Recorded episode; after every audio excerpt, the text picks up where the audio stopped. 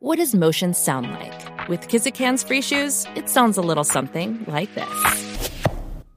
Experience the magic of motion.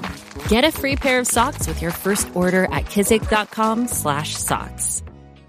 The longest field goal ever attempted is 76 yards. The longest field goal ever missed? Also 76 yards. Why bring this up? Because knowing your limits matters, both when you're kicking a field goal and when you gamble. Betting more than you're comfortable with is like trying a 70 yard field goal. It probably won't go well. So set a limit when you gamble and stick to it. Want more helpful tips like this? Go to keepitfunohio.com for games, quizzes, and lots of ways to keep your gambling from getting out of hand.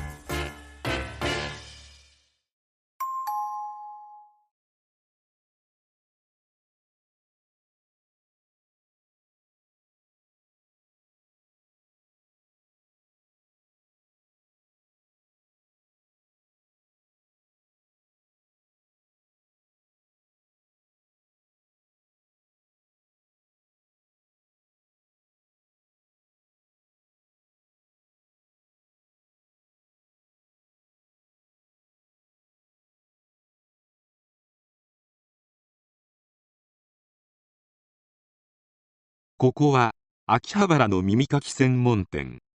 ここでとある男が従業員の女性に恋をしそして命を奪いました。被害者の女性は日に日にエスカレートする男の行動にとても恐怖していたと思います。あまりに身勝手な動機に怒りを覚える事件です。それではどうぞ。林浩二は千葉県千葉市の生まれで両親と兄の4人家族。地元の公立中学校高校を卒業し学校の成績は悪かったものの生活が荒れるなどはなかった。その後電気系の専門学校を卒業し配電設備の設計をする会社に就職。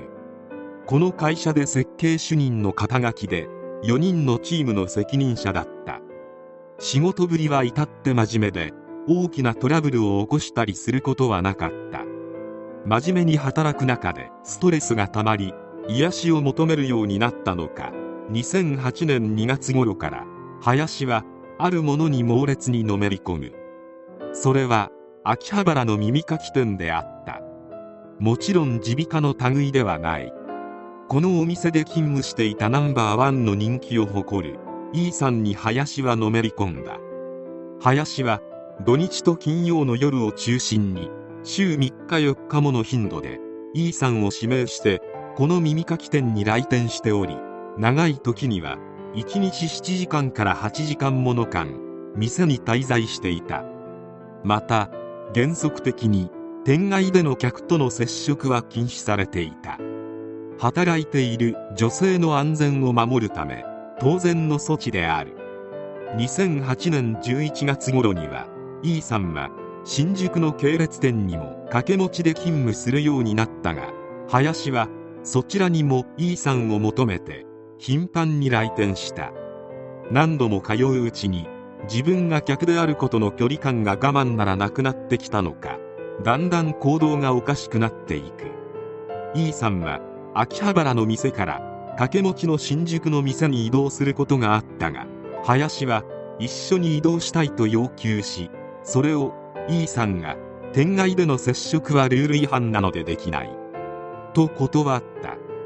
しかし林はその説明に納得せず大声で E さんや店舗の店長に文句を言い散らかした。接客中も接触は禁止なのにもかかわらず手を握ってほしいというなど行動をエスカレートさせこの頃あたりから E さんは店長や同僚によく相談していた。例えばある日林は E さんに僕のことをかっこよくない普通かっこよいの3段階で分けるとどの辺と聞き E さんが気を使って普通よりちょっと上と答えると急に不機嫌になってそんなに低いのかと言ってふてくされたり E さんが少しでも拒否したり否定した返答などすると突然泣き出したりと情緒不安定な行動をとっていたとのこと。そもそもルール違反なのに林は店外で会うことをしつこく要求するようになり耳かき店での仕事が終わったらファミレスで食事をしようと何度も誘っていた。E さんは店のルールで禁止されていると何度も断ったがそれでも林は連続で来店してしつこく食事に誘い続けた。あまりにしつこかったためなんで分かってくれないの？と涙声で訴えたが林はそれを無視して食事に誘い続けた。いくらお得意様とはいえ度重なるルール違反についに堪忍袋の尾が切れた店と E さんは林を出禁にすることを決意する。出入り禁止を伝えられた林はじゃあもういいよ来ないよ。と捨て台詞を吐いて逃げるように店を出て行った。最終的には林は E さんに200万円以上注ぎ込んでいたことが明らかになっている。ところが諦めきれない林は E さんの営業用アドレスにやっぱりまた会いたいと連絡。E さんもいやもう無理とはっきり断った。林の E さんに対する異常な愛情は憎しみに変わっていき最悪な結末を迎えていくことになる。林は秋葉原駅で帰宅する E さんを待ち伏せし呼び止めてまた店に行きたいと直接訴える手段に出た。この時 E さんは耳かき店の店長に電話で助けを求めそれ以降店側は E さんを店長が送迎するなどの対応を取るようになる。E さんも防犯ブザーや防犯スプレーを持ち歩く伊達メガネで変装するなど対策していた。だが林はひるむことはなかった。E さんの自宅を突き止め待ち伏せし眠れないほど悩んでいる。また店に行きたい。と訴えた。E さんは林に恐怖し近くのコンビニに逃げ込んで警察に通報。その場は事なきを得たが E さんはこれ以降被害届を出さず警察に相談することもなかったため警察はこれ以上捜査をすることはなかった。そして8月3日林は果物ナイフハンマーを準備して E さんの自宅を訪れ1階で E さんの祖母に合わせろと言うが口論になった。そして準備したものを使って祖母そして2階で就寝中の E さんの命を奪った。付近の住人の110番通報により現行犯逮捕された。林は動機について交際を断られて腹が立った。と供述。しかし裁判では林は一転して恋愛感情を否定しもう店に行けないという絶望感から怒りが頂点に達したなどとその動機を説明。また E さんの祖母まで手にかけた動機についてははっきり覚えていないなどと供述した。あまりに身勝手な動機でありこの事件を知った多くの人が怒りした。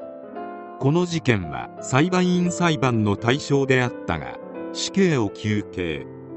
実は裁判員裁判として初めて死刑が求刑された裁判でもある。最終的には不十分ではあるが被告なりの反省が見受けられたこと。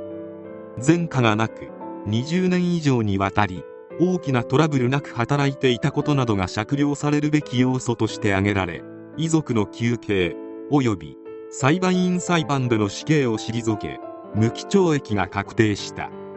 林は現在も服役中である。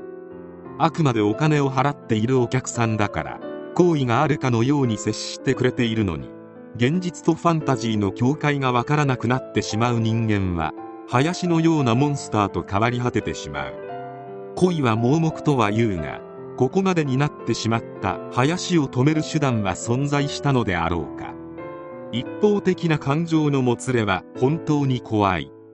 強烈な愛情はすぐに一転して激しい憎悪に変わる。